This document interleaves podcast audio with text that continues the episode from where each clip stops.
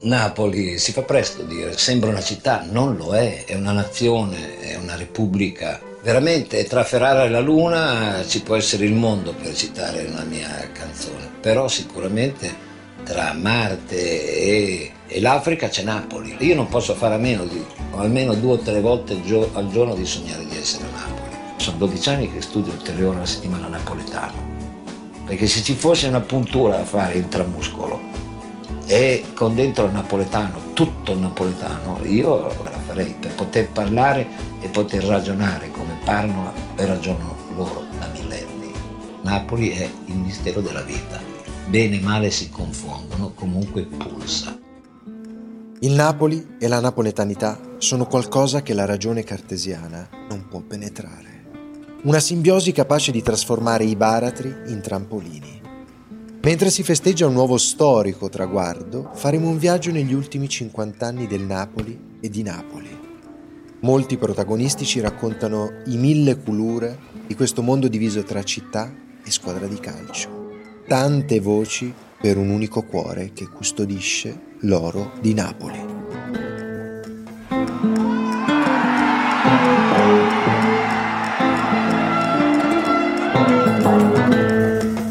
Sono Niccolò Maria Santi e questo è L'Oro di Napoli, un podcast di Piano Zero Media.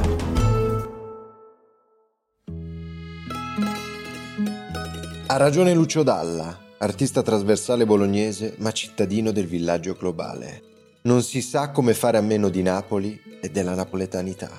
Perché è l'unica città che ha la periferia in centro, è un purgatorio, non è un paradiso pur avendone le possibilità, e non è un inferno, perché ha la redenzione e la speranza. Napoli è un mare magmatico, Napoli perennemente moribonda ma immortale, come dimostra il decennio che va dal 1990 al 2000. La stagione 1989-90 è quella che ha portato ai mondiali d'Italia 90. Molti stadi sono stati rinnovati, anche se non tutti sono pronti e questo ha contribuito a far aumentare l'attesa delle notti magiche. È il campionato che ha consacrato un bomber siciliano dagli occhi spiritati e dall'entusiasmo travolgente. Totò Schillaci. Autore a fine stagione di 15 gol su azione senza alcun rigore. Il sentimento diametralmente opposto è l'umore, anzi il malumore di Maradona. Uno stato d'animo che di giornata in giornata si è espanso fino a esplodere in un epilogo triste. La stagione si è aperta con una notizia clamorosa. Ottavio Bianchi ha lasciato la panchina azzurra ed è stato sostituito da Albertino Bigon. Maradona ha prolungato la sua permanenza in Argentina e non è rientrato in tempo utile per giocare le prime giornate di campionato. Questo si diceva a causa di problemi con la società a cui aveva chiesto la cessione. Voci subito smentite, ma mai in modo del tutto convincente, lasciando strascichi velenosi lungo il tragitto. L'argentino è tornato in campo solo il 17 settembre 1989 alla quinta di campionato contro la Fiorentina al San Paolo. La squadra intanto acquistava nuovi giocatori come il centrocampista Massimo Mauro e il giovane fantasista Gianfranco Zola. Lui è stato sempre amato da, da noi, dal nostro pubblico. Purtroppo è lui che ci deve amare un pochettino a noi, di più.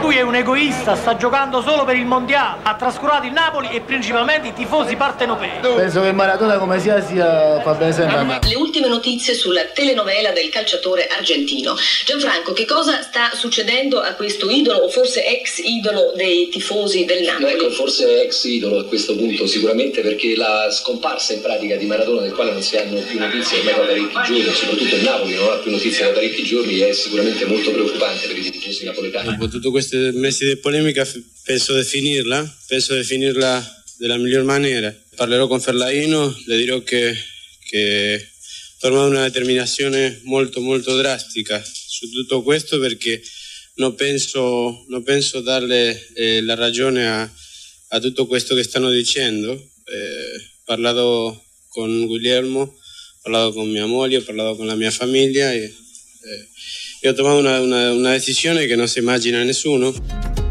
In campionato i partenopei sono partiti subito col piede giusto, 16 risultati utili consecutivi nelle prime 16 gare, una delle migliori serie positive nella storia del club. La prima sconfitta è arrivata solo all'ultima giornata di andata, che tuttavia non ha fatto sbandare troppo i partenopei. Un piccolo calo di rendimento ha avvicinato Inter e Milan, ma la squadra azzurra è riuscita a gestire il vantaggio di due punti fino agli scontri diretti. A San Siro i rossoneri hanno vinto 3-0 mettendosi a braccetto con il Napoli in testa alla classifica. Due settimane dopo gli azzurri hanno perso di nuovo a Milano, stavolta contro l'Inter e si sono ritrovati staccati di due punti dalla vetta. Molti hanno cominciato a temere il ritorno degli spettri del 1988, ma il Napoli non ha mollato la presa, spinta come sempre da un tifo spassionato. Ha recuperato subito un punto grazie alla sconfitta del Milan in casa della Juventus, con gli azzurri che hanno pareggiato a Lecce. A poche giornate dal termine, quando i giochi sembravano ormai fatti, si è verificato il celebre caso della monetina di Bergamo dell'8 aprile 1990. Sul punteggio di 0-0 tra Atalanta e Napoli, una monetina lanciata dai tifosi nerazzurri ha colpito alla testa il centrocampista partenopeo Alemao, costringendolo ad abbandonare il campo. Al tempo, qualcuno ha insinuato che a suggerire al giocatore di restare a terra e poi di uscire fosse stato il massaggiatore Carmando. Proprio Carmando sull'argomento glissa. Ho fatto il mio dovere, non è che ho fatto qualcosa di male. Infatti Agnolino è venuto, ho detto ah, portatelo fuori, non ci sono problemi. E, e diciamo tutte le altre persone hanno detto eh, la monetina non è vera, ma cioè, non, non, è il fatto di non essere vero, perché si è fatto male e via. No, no, no, no ma io non, non l'ho mai fatto e non lo farò mai. Il giudice sportivo, in seguito a quanto avvenuto, ha assegnato il 2-0 a tavolino al Napoli. Il Milan, in conseguenza dello 0-0 sul campo del Bologna, è stato così raggiunto dagli azzurri a tre turni dalla fine. Alla penultima giornata, il definitivo sorpasso.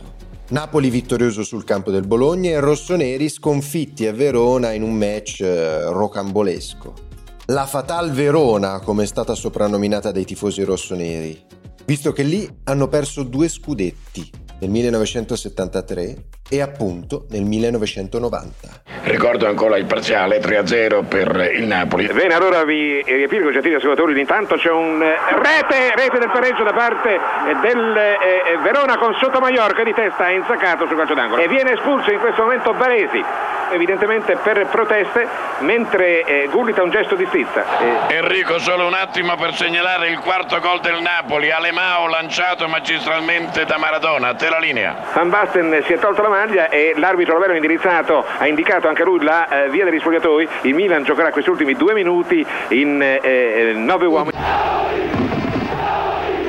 Nell'ultima giornata, al San Paolo contro la Lazio, bastava un pareggio per laurearsi campioni.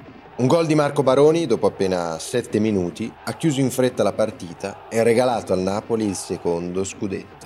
La festa scudetto è ricominciata laddove si era interrotta due stagioni prima, con Galeazzi imbucato negli spogliatoi del Napoli a raccogliere filmati e interviste indimenticabili.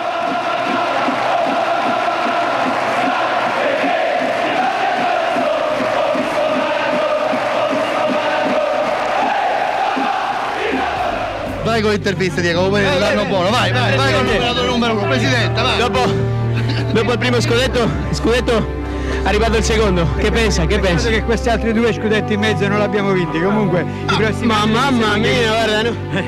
Ma presidente, lo dobbiamo, dobbiamo lasciare anche che vinca un altro, no? Che pensa di questo scudetto? Bellissimo. Della, della squadra soprattutto. La squadra è stata molto forte. Sì. È stata molto forte con un grande capitano, un grande pubblico. E un grande presidente. Grazie. Ma lui, lui può parlare, parlare in napoletano in italiano parla con il cuore questo. Questo ha stato con me quando forse nessuno stava con me, per quello voglio, voglio un'intervista speciale per questo uomo che, che, io lo voglio tanto, tanto come un, come un fratello, veramente. Carmando, grazie a te, grazie, grazie a te, grazie, grazie per tutto quello che fai per noi. Io voglio dare veramente una soddisfazione a questo pubblico napoletano che è meraviglioso. Dedico questo scudetto solo ai tifosi napoletani perché ci sono stati dal primo giorno, dal primo, dalla prima partita fino all'ultima. Viva Napoli! È stata una vittoria dal retrogusto amaro. Napoli era divisa in due. Chi era consapevole che da questo Olimpo sarebbero tutti caduti e chi pensava che questo sogno non avrebbe mai avuto fine. Nessuno immaginava però che si stesse aprendo un tale baratro sotto i piedi di Napoli e che per rivivere una tale gioia ci sarebbero voluti 33 anni. La stagione 90-91 è cominciata con la vittoria della Supercoppa italiana, battendo la Juventus di Maifredi per 5 a 1. Il campionato invece è partito male, con un solo punto ottenuto nelle prime tre partite. L'inizio in Coppa di Campioni era sembrato favorevole al Napoli che ha ottenuto una convincente doppia vittoria sugli ungheresi dello Uipesti Dosa, testimoni di uno degli ultimi lampi del PIB de Oro, una rovesciata splendidamente narrata da Bruno Pizzul. Gira bene stavolta Carecca, parte il cross, Maradona, tiro, gol, gol, grandissimo gol di Maradona. Arresta di petto in grande coordinazione, Maradona mette dentro il pallone del 2-0, vedete l'esultanza di Maradona. Quella che può essere stata o tentava di essere una ricostruzione tecnica di quello che Maradona riusciva a fare sul campo di gioco, lui eh, aveva una interpretazione assolutamente personale, tant'è che sembrava che in qualche modo stregonescamente fosse in grado di superare anche le leggi della fisica, no? perché riusciva a far fare delle traiettorie impensabili al pallone, lo restava, lo manteneva attaccato quando gli serviva al suo piede quasi fosse una calamita. Le rovesciate nel calcio, come nella vita, sono un destino che si ribalta. Al secondo turno, però, gli azzurri sono stati eliminati dallo Spartak Mosca. Maradona, che era stato per anni il capopopolo di tutta Napoli, colui che infiammava le anime, aveva ormai le polveri bagnate. Non era più esplosivo come un tempo, avviluppato nei suoi spettri e incapace di fare da direttore d'orchestra. Quelle azioni ricche di musicalità che avevano contraddistinto i partenopei stonavano di partita in partita, fino all'epilogo più inaspettato e amaro. Il 17 marzo 91, dopo la sfida contro il Bari, Maradona e Zola sono stati sorteggiati per l'antidoping. Il 27 marzo è arrivata la notizia che non ti aspetti. Le analisi di Maradona risultavano positive e c'erano tracce di cocaina. Il campionato ha visto uscire mestamente di scena Diego Armando Maradona, la cui positività alla cocaina è stata punita con 15 mesi di squalifica. Un evento che ha segnato l'addio al calcio italiano per il PIB de Oro. Un distacco triste, consumato in clandestinità. Maradona ha lasciato Napoli di notte come un re deposto e braccato. La favola dello scugnizzo argentino si è interrotta bruscamente. Aveva solo 31 anni, ma la sua carriera sembrava già finita. Con la squalifica di Maradona è iniziato il declino lento e inesorabile. L'Italia e Napoli cambiavano velocemente, Tangentopoli incombeva nel bel paese. Dal 1992 fino a ben oltre la metà degli anni 90 questo termine è entrato nel gergo comune insieme al nome dell'inchiesta ad esso connesso, Mani Pulite, per definire un sistema diffuso di corruzione politica con denaro privato. A causa di tutto ciò la politica cittadina napoletana era muta, le vecchie alleanze erano crollate e anche il presenzialismo di Corrado Ferlaino degli anni d'oro è stato sostituito da un'assenza, un presagio dei tempi che verranno di lì a poco. Che ti succede, Diego? Non mi succede niente, Gianni, solo che sono stanco mh, delle pressioni che, che ho avuto in questi questi anni e non sono, non sono sicuramente fortissimi, for, forte come, come mi, hanno, mi, hanno, fatto sul giornale adesso che no. O come di prima. O come ero prima. Sarà molto diversa la mia vita senza calcio professionistico o con calcio professionistico. Questo ancora non l'ho deciso. Quello che penso oggi è che, è che no, no, non ritornerò mai più. Napoli e il suo popolo in queste fasi hanno vissuto in quella che Pino Daniele, bluesman e grande figlio di Napoli, ha definito apocondria in un brano splendido contenuto in nero a metà del 1980. Ovvero un distacco malinconico per qualcosa di indefinibile che non è, non è stato e non è potuto essere, che si fa cifra di un sentire tutto napoletano in secoli di storia. Un sentimento che si respira anche nelle parole del nostro Virgilio in questo viaggio. Carmando. Era l'anima dello spogliatore, Diego. Eh. C'era Buscolocci, c'era Bagni, De Napoli, Ferrara. E eravamo un gruppo bellissimo, un gruppo che ogni momento scherzavamo. Infatti quando si stava in ritiro, che stavamo al centro paradiso, alla sera prima di andare a addormentare facevamo l'una alle due di notte. E alla domenica vincevamo sempre. La stagione 90-91 si è conclusa con il Napoli che ha raggiunto un modesto settimo posto, chiudendo così il primo importante ciclo degli azzurri. La squadra partenopea con il nuovo tecnico Claudio Ranieri e grazie all'apporto di giocatori del calibro di Zola, Ferrara, Careca e il nuovo arrivato Laurent Blanc, ha ottenuto un discreto quarto posto nella stagione 91-92. Ranieri è stato quindi confermato e la campagna acquisti ha portato in azzurro giocatori come Daniel Fonseca e Roberto Policano. In Coppa UEFA il Napoli ha superato il primo turno grazie al 5-1 esterno contro il Valencia, con Fonseca autore di tutti e cinque i gol dei partenopei. Ma nel turno seguente il Paris Saint-Germain ha eliminato gli azzurri. In campionato la squadra è andata in crisi e dopo un 5-1 interno contro il Milan, alla nona giornata Ranieri è stato esonerato. Al suo posto è tornato Ottavio Bianchi, che non ha potuto far altro che condurre la squadra ad una tranquilla salvezza. Nel giugno del 93, Corrado Ferlaino, coinvolto in complesse e trasversali vicende giudiziarie, ha dovuto lasciare la presidenza del club a Ellenio Gallo, pur conservando il pacchetto di maggioranza della società. Perlaino ha lasciato a Gallo una squadra con eh, diverse inadempienze finanziarie che hanno sancito l'inizio di una crisi lenta e inesorabile. La squadra è stata quindi sfaldata con molti cambiamenti. Ottavio Bianchi ne è diventato direttore generale e ha scelto come tecnico Marcello Lippi. Pilastri della squadra come Careca e Zola hanno lasciato Napoli perché molto appetibili sul mercato e quindi ricca fonte di guadagno mentre molti giovani promettenti come Fabio Cannavaro e Fabio Pecchia sono diventati protagonisti del nuovo Napoli.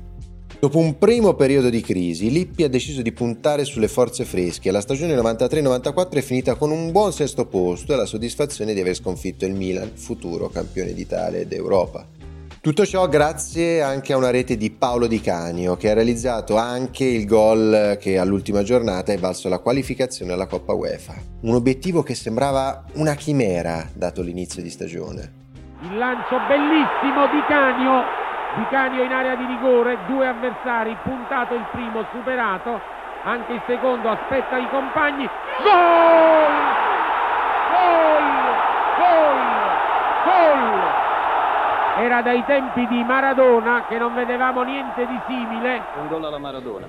Cioè io sto sulla terra, lui sta, sta, è un marziano, perciò non è così. Sono felice perché è stato un bel gol, per due volte avevo provato così a cercare qualche compagno centrale ma non c'era, allora ho optato per, per rientrare di tacco e calciare in porta, è andata bene e sono, sono, veramente felice. Sono stati veramente tutti molto bravi, molto applicati, hanno fatto una grande partita, al di là del risultato che, che non è venuto diciamo così, in una giocata occasionale, ce ne sono state altre di azioni importanti e perciò è una grande soddisfazione aver regalato al nostro grande pubblico questa soddisfazione. Alla fine della stagione Lippi ha lasciato il Napoli per accasarsi alla Juventus e con lui anche Ciro Ferrara, bandiera e capitano del Napoli a causa delle sempre più incessanti voci di dissesto finanziario dei partenopei. Quell'estate i partenopei hanno perso ben sette titolari, oltre a Ferrara, l'idolo della curva Paolo Di Canio, il libero Giovanni Bia, Francini, Gambaro, Fonseca e Tern, oltre ai ritiri delle riserve Corradini e Nela. Al posto dell'allenatore Viareggino è arrivato Guerini e il Napoli in campo si è affidato ad André Cruz, Lembo Gossian, al colombiano Freddy Rincon e all'ex numero 10 del Torino Benito Carbone. In molti hanno quindi abbandonato la nave in difficoltà, ma non Carmando. Io ho preferito sempre di rimanere nella mia città Napoli, diceva il mio Napoli. Quell'anno che, che, è andato Ferrara, Lippi, mi volevano portare a Torino con la Juve, però ci ho pensato sopra, ho preferito di stare a Napoli. Volevo finire la mia carriera a Napoli. Mi hanno voluto sempre bene perché ho riuscito sempre a portare la mia idea, perché ci tenevo moltissimo il mio lavoro. Johan Cruyff, uno dei più grandi calciatori della storia, diceva che giocare a calcio è molto semplice, ma giocare semplice nel calcio è la cosa più difficile che ci sia. Un principio che dal 1994 in poi molti allenatori che si sono seduti sulla panchina del Napoli hanno dovuto imparare a loro spese.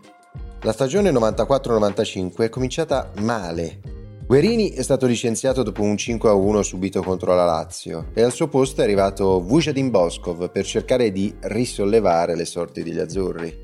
L'ex tecnico della Sampdoria campione d'Italia e vice campione d'Europa era fermo da più di un anno dopo un'esperienza non proprio esaltante alla guida della Roma. Nel giro di qualche settimana, complici alcune felici intuizioni, è riuscito a invertire la rotta e a condurre il Napoli ad un soffio dalla qualificazione alla Coppa UEFA.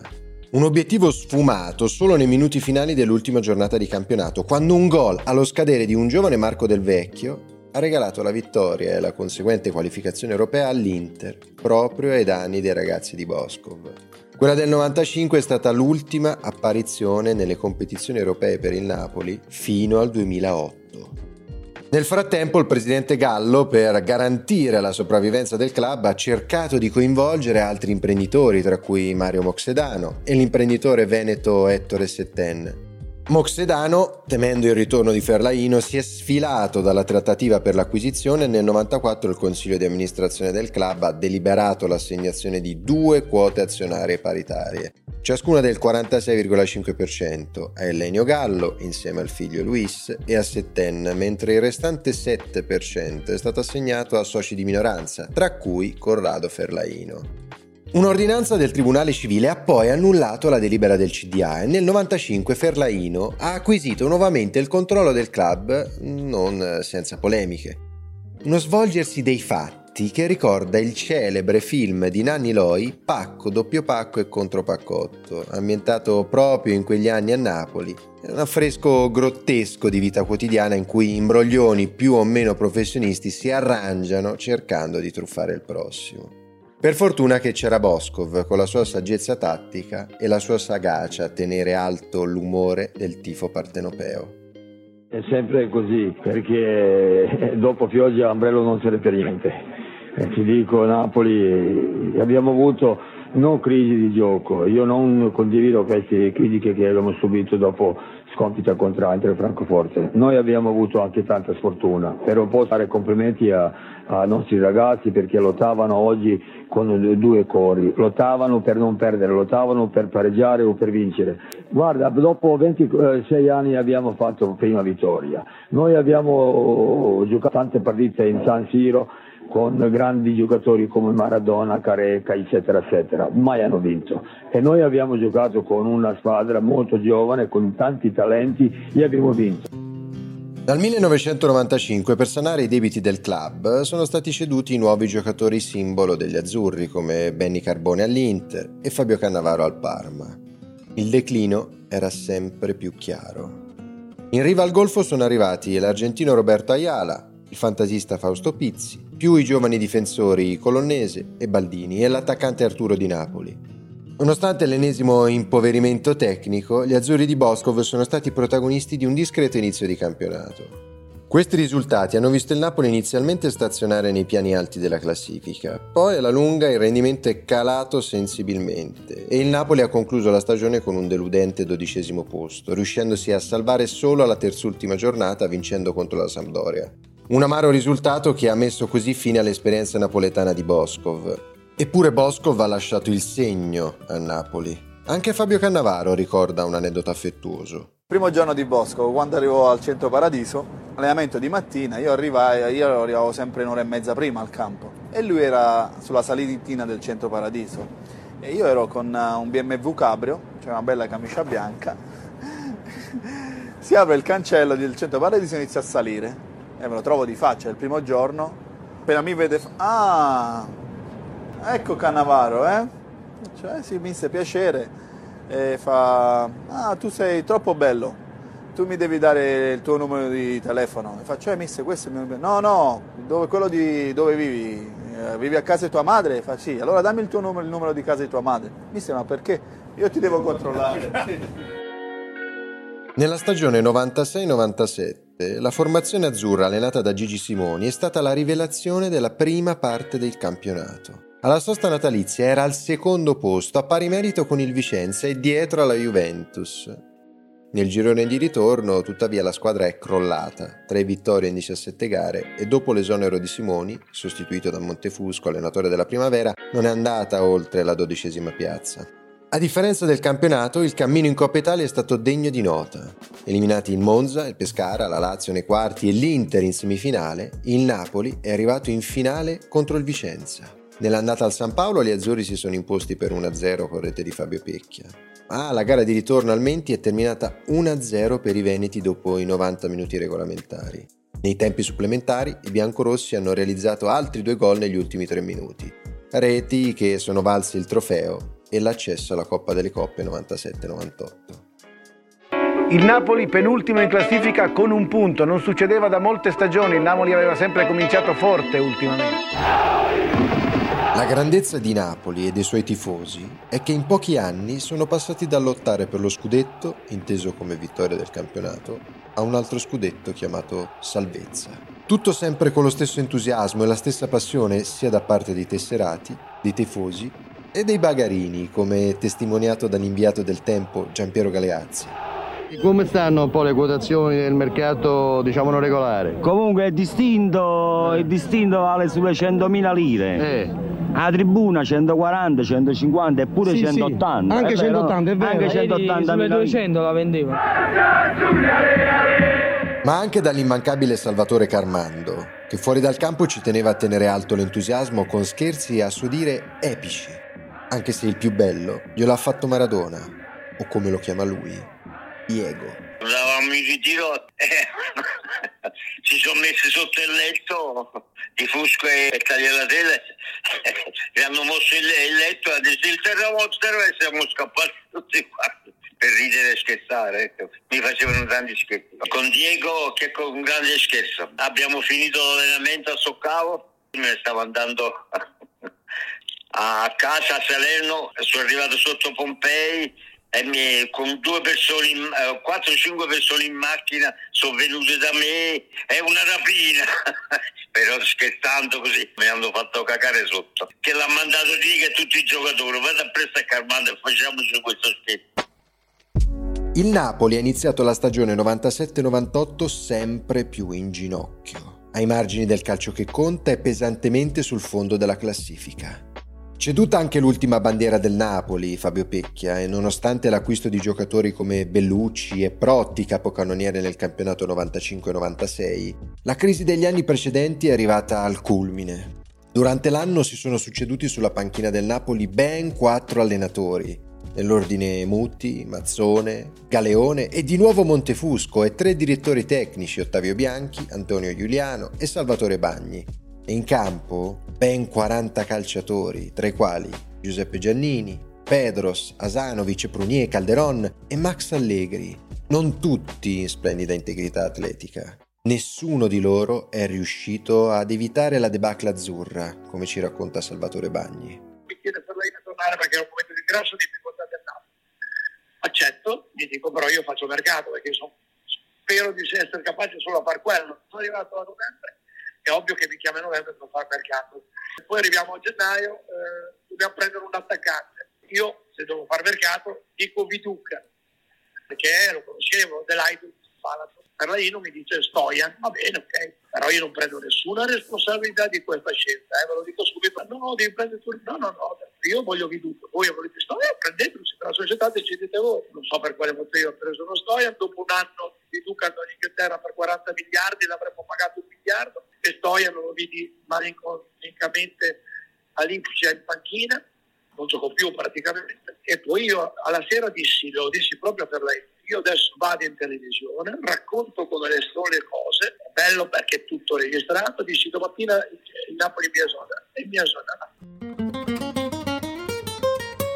Con un bottino di soli 14 punti, ovvero la peggior prestazione di sempre in Serie A degli azzurri, il Napoli, ultimo in classifica, è retrocesso in Serie B dopo 33 anni consecutivi di permanenza nella massima serie. 33, un numero che ritornerà nel futuro. Un po' di nervosismo per il Napoli, prima espulso, poi Rossitto, poi alto mare per questo fallo sul giovane Mora, Napoli che conclude quindi addirittura in 9 la partita, partita che si conclude che le, le lacrime di Tagliatela consolato da un altro napoletano Doc Cannavaro, il Napoli torna dunque in Serie B dopo 35 anni, l'ultima volta era successo nella stagione 62-63, ma quest'anno troppi errori sono costati cari appunto a livello di gestione per la società partenopea. Il meccanismo perfettamente rodato di Napoli e del Napoli, che tanto aveva fatto sognare nell'ultimo decennio, si era inceppato. Andava ritrovato. Forse un modo poteva essere affidarsi alla storia della città. Una delle tante leggende che arricchiscono la magia che si cela dietro a questa straordinaria realtà è quella legata a Castel dell'Ovo. È il castello più antico della città di Napoli ed è uno degli elementi che spiccano maggiormente nel celebre panorama del Golfo. Si trova tra i quartieri di San Ferdinando e Chiaia, di fronte a via Partenope. Si narra che proprio grazie a Virgilio si chiami Castel dell'Ovo, perché sembra che l'autore, tra le tante delle Neide all'interno del castello, avrebbe nascosto un uovo nelle fondamenta della roccaforte. L'uovo è il simbolo di perfezione, una forma perfetta che non fa vedere ciò che contiene. Un po' come Napoli, con le sue vie, chiese, palazzi che sembrano semplici, ma che al loro interno sono complessi. Secondo la leggenda di Virgilio, l'integrità di Napoli dipenderebbe da questo uovo, un mondo delicato di cui prendersi cura. Il primo anno in cadetteria, 98-99, è stato mediocre. La squadra, allenata da Renzo Olivieri, annoverava nell'organico giocatori blasonati, ma sul viale del tramonto come Shalimov, e Murgita e non è mai riuscita ad inserirsi nella lotta per la promozione. A gennaio è arrivato l'esperto attaccante goleador Stefan Svok, ma la stagione era ormai compromessa e il Napoli ha chiuso il torneo a metà classifica. Sono stati anni complessi, ancora vivi nella memoria di molti, tra i quali anche Bruno Pizzul. Eh beh, ricordo naturalmente che lì la situazione aveva preso una brutta piega più che sotto il profilo squisitamente tecnico, sotto quello gestionale, si erano vedute determinare delle situazioni non facilmente controllabili, però ricordo perfettamente il dispiacere con il quale mi capitò di seguire quelle vicissitudini così difficili e tutto sommato quantunque poi eh, un po' troppo spesso e tuttora no, capiti che Napoli, i tifosi del Napoli vengano così apostrofati in maniera poco amichevole sui campi di calcio.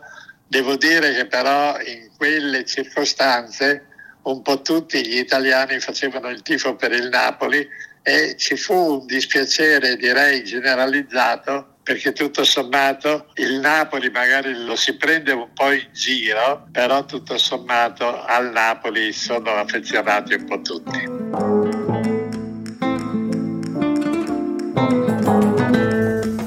Io sono Niccolò Maria Santi e questo è L'Oro di Napoli, un podcast di Piano Zero Media. La cura editoriale è di Sara Canali, la grafica e l'art direction sono di Michele Catalano, il sound design e la post produzione sono di Manuel Iannuzzo.